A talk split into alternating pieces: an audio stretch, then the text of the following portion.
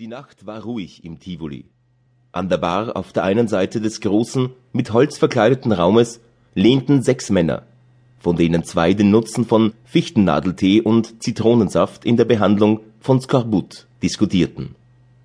Sie argumentierten in einer düsteren Stimmung und in regelmäßigen Abständen herrschte erdrückendes Schweigen.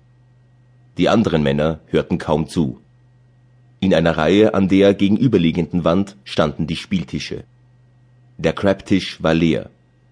Ein einzelner Mann spielte am Pharaotisch. Die Roulettekugel drehte sich nicht einmal und der Spielleiter stand beim knisternden, rotglühenden Feuer und sprach mit einer jungen, dunkeläugigen Frau von anziehender Gestalt, die von Junot bis Fort Yukon nur als die Jungfrau bekannt war. Drei Männer spielten Poker mit nur geringen Einsätzen und ohne Enthusiasmus. Niemand sah ihnen zu. Hinten im Tanzsaal bewegten sich drei Pärchen trübselig zu der Musik einer Geige und eines Klaviers.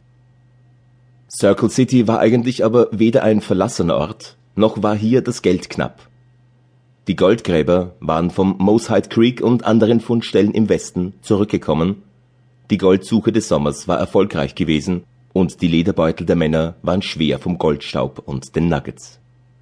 Der Klondike war noch nicht entdeckt worden noch kannten die Goldgräber des Yukons das Graben in die Tiefe oder die Verwendung von Holzfeuern.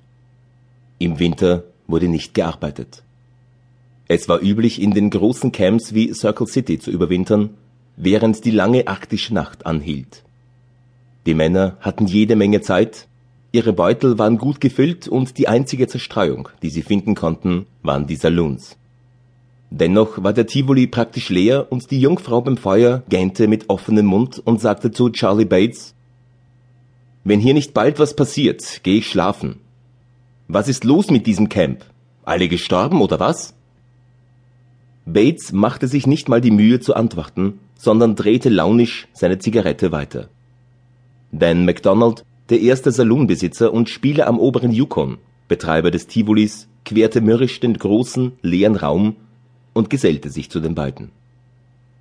Ist irgendwer gestorben? fragte ihn die Jungfrau. Sieht so aus, war seine Antwort. Dann muss wohl das ganze Camp gestorben sein, sagte sie wie als Schlussbemerkung und unter erneutem Gähnen. MacDonald nickte grinsend und wollte gerade etwas sagen, als sich die Vordertür öffnete und ein Mann im Licht erschien. Frost, der in der Wärme des Raumes zu Wasser schmolz, lief seine Knie entlang in einer dünner und dünner werdenden Spur auf den Boden, bis sie schließlich kurz vor dem Ofen verschwand. Er nahm den Reisigbesen vom Haken an der Tür und wischte den Schnee von seinen Mokassins und den langen Strümpfen. Er hätte auf den ersten Blick groß gewirkt, wäre nicht ein massiger Franco-Kanadier auf ihn zugekommen und hätte ihm die Hand geschüttelt. Hallo Daylight, grüßte er ihn. Bei Gott, du machst müde Augen munter. Hallo Louis, wann seid ihr denn alle hier angekommen? antwortete der Neuankömmling. Komm rauf und trink was mit uns. Du musst uns alles über Bone Creek erzählen. Na los, Pfoten her zum Händeschütteln nochmal. Wo ist denn dein Partner? Ich such ihn. Ein anderer riesiger Mann kam von der Bar zum Händeschütteln. Olaf Henderson und Franzosen Louis arbeiteten zusammen beim Bone Creek und waren die größten Männer weit und breit und obwohl sie alle nur einen halben Kopf größer waren als der Neuankömmling, wirkte er unter ihnen wie ein Zwerg. Hallo Olaf, ich brauch dich, hörst du? sagte der, den sie Daylight nannten. Morgen ist mein Geburtstag und ich werde euch alle fertig machen, klar? Und dich auch, Louis. Ich kann euch alle fertig machen an meinem Geburtstag. Verstanden? Komm herauf und trink was, Olaf, und ich erzähl dir alles. Die Ankunft des Neuen schien eine Welle der Wärme durch den Raum zu schicken. Es ist Burning Daylight, rief die Jungfrau, die ihn als erstes erkannte. Das verzwickte Gesicht von Charlie Bates entspannte sich bei seinem Anblick und MacDonald ging hinüber und stellte sich zu ihnen an die Theke. Mit der Ankunft von Burning Daylight wurde plötzlich der ganze Saloon fröhlicher. Die Barkeeper waren geschäftig, die Stimmen wurden lauter, irgendjemand lachte.